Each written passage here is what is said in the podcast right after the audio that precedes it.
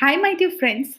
I am Rachna, and you are listening to the brand new season at Uncomplicate with Rachna called एक सवाल और दोस्तों thank you so much आप सबके views और सवाल आ रहे हैं और आते जा रहे हैं।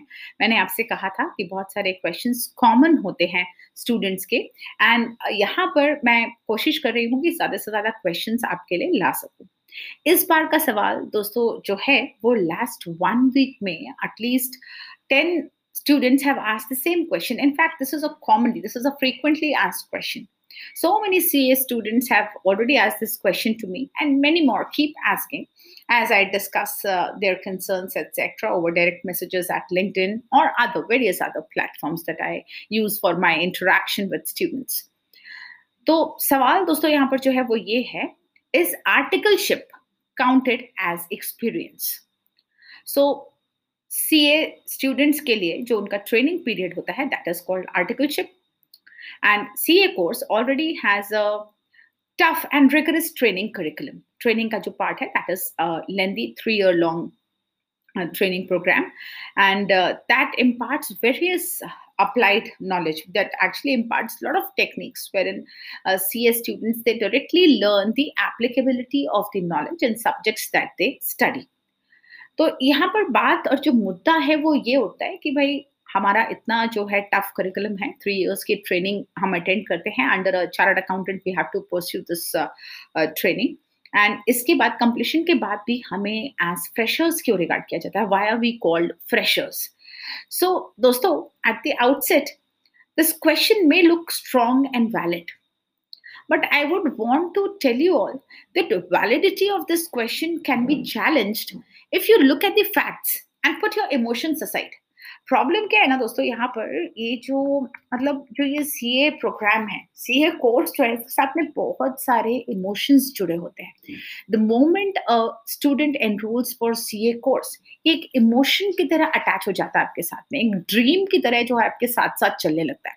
कई बार ऐसे होता है it's not uncommon C A course में it is not at all uncommon to see toppers who have been scoring very well in the plus two eleven twelfth में जिन स्टूडेंट्स ने बहुत अच्छे स्कोर्स किए। वो अगर आगे एग्ज़ाम्स क्लियर ना कर पाए या फिर कहीं इंटर में फाइनल में उनको प्रॉब्लम आने लगे कुछ उन्होंने अटेम्प्ट ले लिए ये बहुत कॉमन है।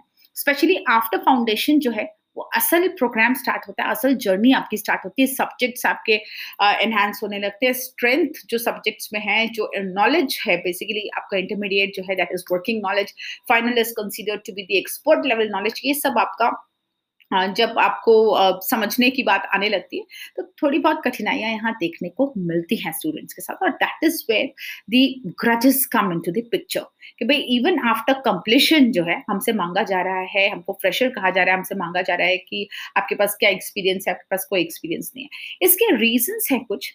For all the practical purposes जब रिक्रूटर्स कंसिडर करते हैं चार्टर्ड अकाउंटेंट्स को you should understand that there is no chartered accountant without articleship बिना आर्टिकलशिप के कोई चार्टर्ड अकाउंटेंट होता ही नहीं है। एक चार्टर्ड अकाउंटेंट है तो भाई आपकी आर्टिकलशिप ज़रूर होगी।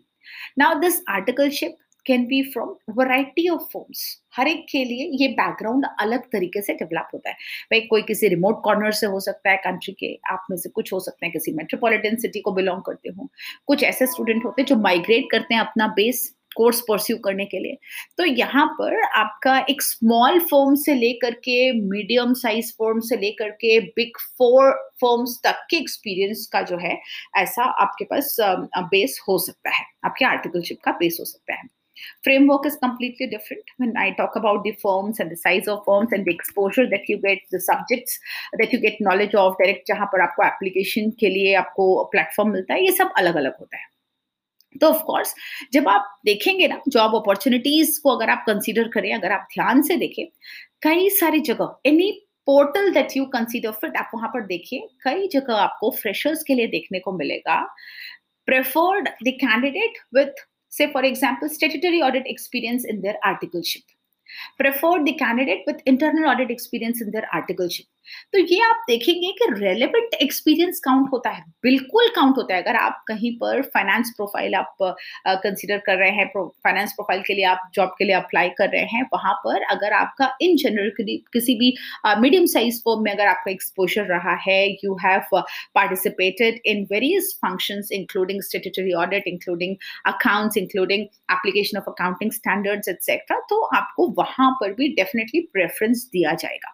सो यू मस्ट अंडरस्टैंड कि what counts is relevant experience अब आप बोले कि भाई मेरा कुछ ना कुछ जो है इंटरनल कंट्रोल्स में मेरा एक्सपीरियंस रहा इंटरनल ऑडिट में मेरा एक्सपीरियंस रहा लेकिन अब जो मैं टारगेट कर रहा हूँ that is for example an investment banking profile तो वहाँ पर हो सकता है आपको डायरेक्टली प्रेफरेंस ना मिले आपको थोड़ी सी और तैयारी करनी पड़े। क्यों? क्योंकि आपका डायरेक्ट एक्सपोजर नहीं रहा आपका डायरेक्ट uh, जो है वहाँ पर एक्सपीरियंस नहीं रहा।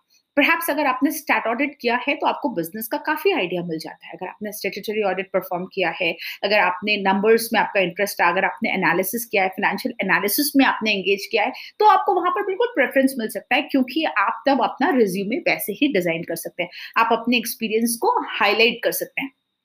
तो आप बाकी सारे जो कंसर्न्स है, उसको छोड़ करके आप ये फोकस कीजिए कि भाई जो भी जॉब जो भी रोल जो भी प्रोफ़ाइल आप टारगेट करें उसके लिए आपका रेलिवेंट एक्सपीरियंस क्या बनता है? उसके लिए आपके पास क्या बेस है जो ऑलरेडी तैयार है? या फिर क्या ऐसा बेस है जो आपको और आगे बढ़ाने के लिए आपको और तैयारी करनी है? So this can include your technology proficiency आपको अगर और आगे बढ़ाना है वहाँ पर तो some more scope of theoretical brush up theoretical knowledge enhancement वो भी आपके लिए ज़रूरी हो सकता है।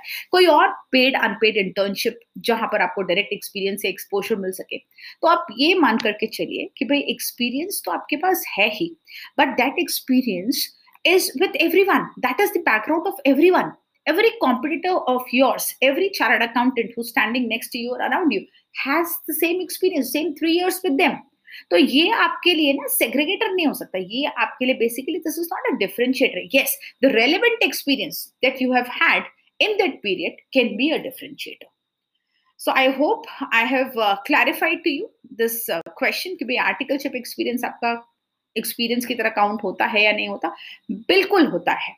The only thing is the only consideration is how relevant has been your articleship for that particular job that you're targeting, that particular profile that is in your mind. So I hope this clarifies the question.